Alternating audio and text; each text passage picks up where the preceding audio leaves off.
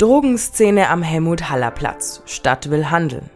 Note 2 für City Galerie. Stillstand auf dem Land.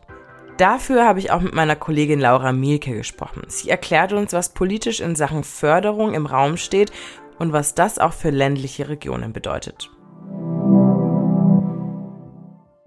Und damit guten Morgen hier beim Nachrichtenwecker. Schön, dass ihr dabei seid und neugierig zuhört.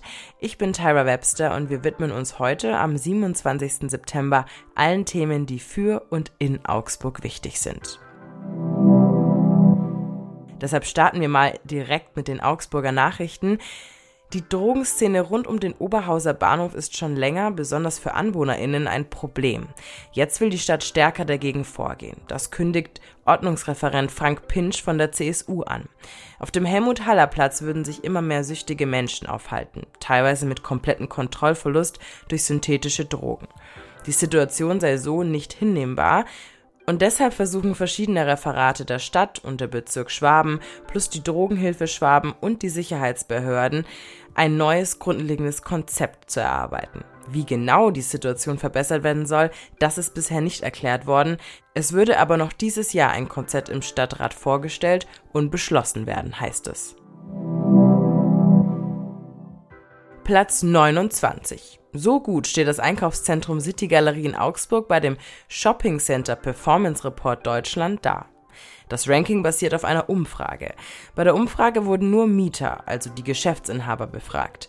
Über 400 Einkaufszentren in Deutschland wurden so unter die Lupe genommen und bewertet. Die City Galerie bekam die Durchschnittsnote von 2,33. Und auch perspektivisch sieht es ganz gut aus. Der Leerstand in der City Galerie würde bald weniger werden, heißt es. Planänderung beim Select Hotel. Eigentlich sollte das erst im Oktober 2022 gebaute Hotel im Güterverkehrszentrum zu einer Unterkunft für Geflüchtete werden. Jetzt wird aus dem Hotel aber doch kein Asylheim. Der Grund, es gibt wohl Konflikte zwischen dem Eigentümer und dem Vertragspartner. Das teilte zumindest das Landratsamt mit. Jetzt am Morgen ist es eventuell an vielen Orten in der Region noch neblig und trüb. Mittags gibt es dann auch ein paar leichte Wolken, aber es wird dafür wieder etwas wärmer. Bis zu 21 Grad erwarten uns heute. Der Abend wird wie gewohnt mild bei Temperaturen zwischen 14 und 18 Grad. Und nachts kommt dann größtenteils der Nebel aber zurück, also Achtung. Stadt und Land, das ist einfach nicht das Gleiche. Das ist auch kein Geheimnis und teilweise auch gar nicht schlimm. Aber vor allem bei Sachen wie Infrastruktur und Freizeitangebot fehlt es auf dem Dorf im Vergleich zur Stadt schon gewaltig. Um ländliche Regionen zu unterstützen, gibt es eigentlich vom Bund bestimmte Förderprogramme. Jetzt will der Bund aber vermutlich 100 Millionen Euro an Förderung für die ländliche Entwicklung streichen.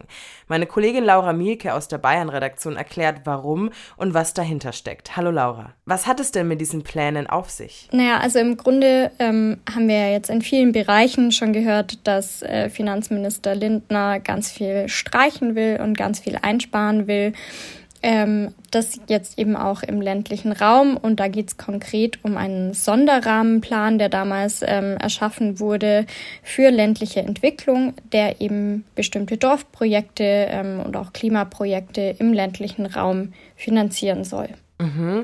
Und da sollen eben jetzt die Fördersummen gestrichen werden. Was genau heißt es denn zum Beispiel für unsere Region hier in Schwaben? Das bedeutet, dass ganz viele Projekte, die ähm, Gemeinden und Dörfer umsetzen wollen, vielleicht so gar nicht finanziert werden können. Ähm, speziell jetzt, ich war im, im Bachtal, in Bachhagen im Landkreis Dillingen. Da wurde eine komplette Dorferneuerung ähm, zu Teilen damit finanziert. Da gibt es jetzt äh, ein großes Gebäude, ähm, den Brauereistadel, in dem Feste gefeiert werden können. Auf dem Dorfplatz können alle zusammenkommen. Also dass einfach wieder Leben ins Dorf kommt. Und solche Projekte wären dann gar nicht mehr machbar oder wären schwieriger umzusetzen durch diese neue Regelung, die vielleicht kommt? Das hängt, glaube ich, ganz vom Haushalt der verschiedenen Gemeinden ab. Aber Klar, es kann schon sein, dass manche von diesen Projekten dann auch gar nicht erst umgesetzt werden können, wie in Bobingen. Da plant der Musikverein zusammen mit anderen Vereinen ein Gemeinschaftshaus, das sie dann alle eben auch für Vereinsfeste oder Musikproben nutzen können. Eigentlich hatte die Ampel ja genau das Gegenteil versprochen, nämlich mehr Geld und eine bessere Anpassung zwischen Stadt und Land. Warum steht jetzt doch diese Streichung von Fördersummen im Raum? In den vergangenen Jahren hat natürlich die Regierung äh, viel finanzieren müssen, viel ausgleichen müssen wirtschaftlich und so weiter. Ähm, und dadurch will man jetzt einfach wieder einen Sparkurs eingehen. Ähm, das ist ja an vielen Ecken der Fall, aber genau, eben auch bei uns im ländlichen Raum. Wann wird das final beschlossen und wovon ist das abhängig? Ähm, final beschlossen wird das im November, soweit ich weiß. Ähm, bis jetzt ist es ein Haushaltsentwurf, der schon beschlossen wurde. Also durch die erste Instanz quasi ist der schon durch sogar. Ähm, ja, und abhängig ist es jetzt davon, ob sich vielleicht noch mal jemand querstellt und sagt, das geht auf gar keinen Fall. Ähm, was sich natürlich die Gemeinden gerade bei uns auch sehr wünschen und auch die bayerische Staatsregierung sich wünscht. Vielen, vielen Dank, Laura Mielke, für diesen Einblick. Und jetzt noch mehr Nachrichten außerhalb von Augsburg. Grenzkontrollen können an deutschen Grenzen in Zukunft vielleicht häufiger wieder vorkommen. So will es zumindest die Bundesinnenministerin Nancy Faeser. Dem Deutschlandfunk gegenüber äußerte sie gestern, dass sie wirksame Maßnahmen möchte. Eigentlich widersprechen Grenzkontrollen der grundlegenden europäischen Idee. Sie sind per se aber nicht verboten. Faeser möchte zukünftig neue Grenzkontrollen umsetzen, unter anderem gemeinsam mit Tschechien. Ist der Schwarzmeerflottenchef Admiral Sokolov doch nicht tot? Das russische Ministerium veröffentlichte Videoaufnahmen und Fotos, die Sokolov bei einer Videokonferenz zeigen soll. Das Video wurde im russischen Staatsfernsehen gezeigt. Spezialeinheiten der Ukraine hatten aber einen Tag zuvor bekannt gegeben, dass Sokolov in der vergangenen Woche bei einem Angriff auf das Hauptquartier der Schwarzmeerflotte auf der Krim getötet worden war. Das wirft natürlich Fragen auf. Sind die Aufnahmen fake? Kiew will nun die eigene Meldung zu Sokolov prüfen. Oktoberfest 23. Wir hatten es gestern schon und ich glaube, wir wissen alle, dass so ein Spaziergang oder eine richtige Gaudi auf dem Volksfest ganz schön ins Geld geht. Eigentlich zahlt man dort auch überall in Euro. Obwohl, nein. Bei einem Stand geht's auch anders. Beim Früchtekrug kann jeder oder jede den Schokofrüchtespieß noch in D-Mark bezahlen. Ja, wirklich. Die Krugs hatten das anfangs als Scherz eingeführt, jetzt ist es ein fester Service für alle nostalgischen Kundinnen. Und irgendwie auch Kult auf der Wiesen.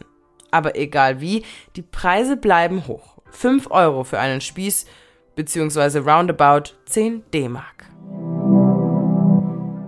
Danke fürs Zuhören an diesem Morgen. Wir sind jetzt am Ende der heutigen Folge. Ich hoffe, ihr startet gut in den Tag und konntet Neues mitnehmen. Alle Links zu den genannten Nachrichten findet ihr natürlich in den Show Notes, wie immer. Und damit sage ich ciao. Wenn ihr mögt, dann hören wir uns morgen wieder. Hier im Nachrichtenwecker.